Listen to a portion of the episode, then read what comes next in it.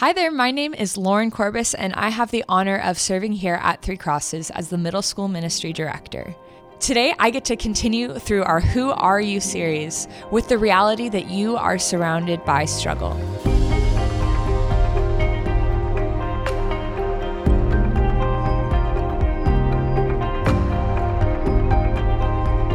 So, the good news is that we are still the image bearers of the God of the universe despite our falling.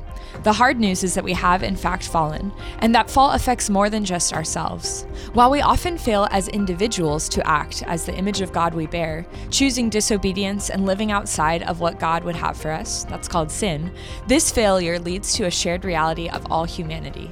Relationships are hard. While I maybe have your attention, at least enough for you to still be listening to this, I reckon I should start by rephrasing that. Relationships can be hard. When we live with others in the way that God designed for us, the way that Jesus displayed for us, relationships, or what we call community, and I'll circle back to that, I promise.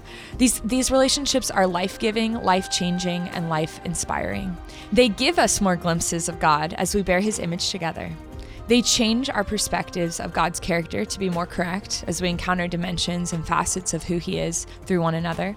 And they inspire us to live a life that is worthy of the calling we have been given as we see others do the same. This is the divine and mysterious beauty of an image bearer of God encountering another image bearer of God in the way they each were created to. Neither goes away the same as they once were, both leave better. Perhaps you've experienced this divine and mysterious beauty I don't know if I'm allowed to quote myself, that is Christ centered relationship. Take a moment right now or today to praise God for that if you have. But perhaps you too have experienced the effects that sin has on every thinkable kind of relationship conflict with coworkers, marriage strife, miscommunication with friends, tension with family, feuds with neighbors. Maybe you even have a sworn enemy. Because our sins taint us, relationships often feel the brunt of that.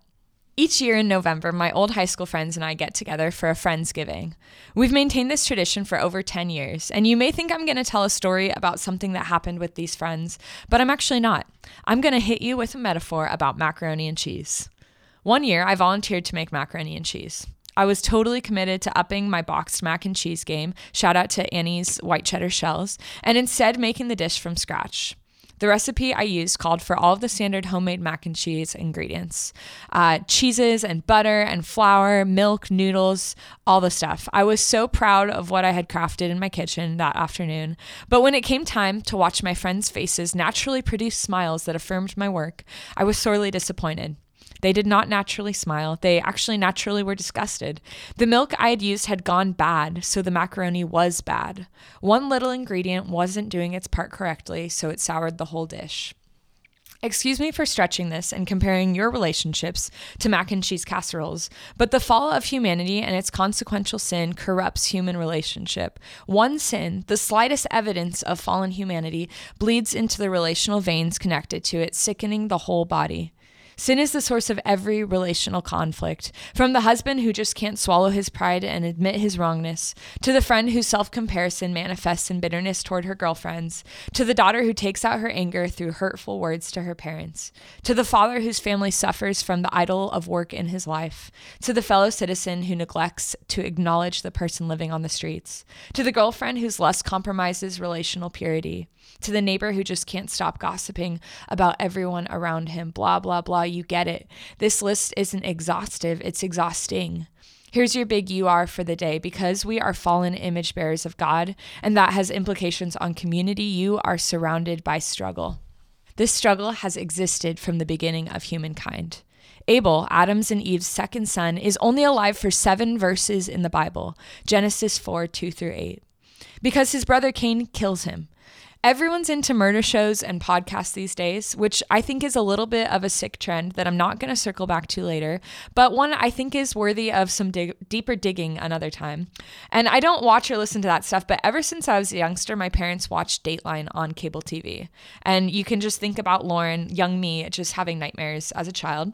Um, the motive for the crime is always what captures an audience because there's nearly always a motive of, of some sort, the reason for why somebody does something bad.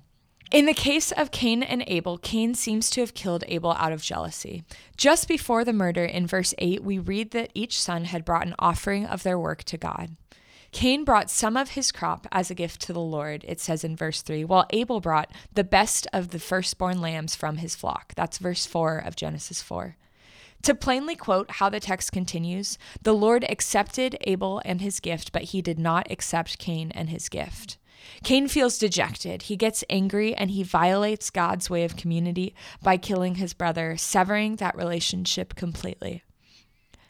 It's easy for us to get mad at Cain and recognize that it's totally preposterous that he would kill his brother Abel when Abel had actually done a good thing, bringing the best of his flock as a gift to the Lord. It's also easy for us to get mad when someone gossips about us and then assert that when we do it, it's just because we need to vent, or to ignore someone because we need to set boundaries, or to turn away from the person on the streets because they were just going to use the money for drugs anyways. I'm not saying these aren't nuanced issues that always lack validity. But I think it's really easy to judge Cain's jealousy while letting relational sin fester in our own lives. In fact, this hypocritical pattern is rather predictable and it extends to all of us. Those stories that follow the saga of Cain and Abel in Genesis chapters 5 through 11 describe entire communities who are dealing with sin. It affects the entire population surrounding of Noah and leads to the Tower of Babel, who had completely turned their backs to God. And it's so tempting to look externally for someone to blame, but the problem of sin starts with us. So we have to ask ourselves when did we get so comfortable letting sin conduct how we do relationships? Yes, we're surrounded by struggle, but we don't need to sit in it. In fact, we're commanded not to.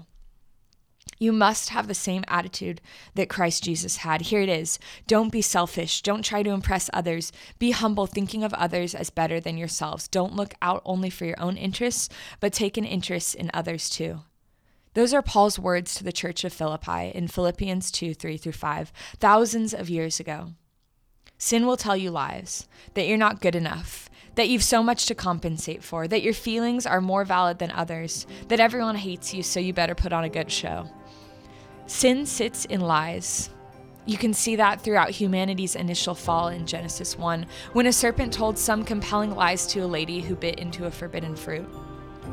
To lead the Philippians to truth, Paul took them directly to Jesus, teaching them that a community of believers living in harmony with one another comes only through mutual humility, modeled after their Savior. Biblical community assuredly means different things to different people, but at its core, it's living together in a way that showcases the qualities that we as Christ followers are called to have. For the hope of a restored community, we look to the one who designed it, who bears community himself through the Trinity, who made us in his own image so that we might have the opportunity to reflect it well. When relationships are hard and sin seems to be the sour milk corrupting your macaroni dish, look to the person of Jesus to illuminate the truth.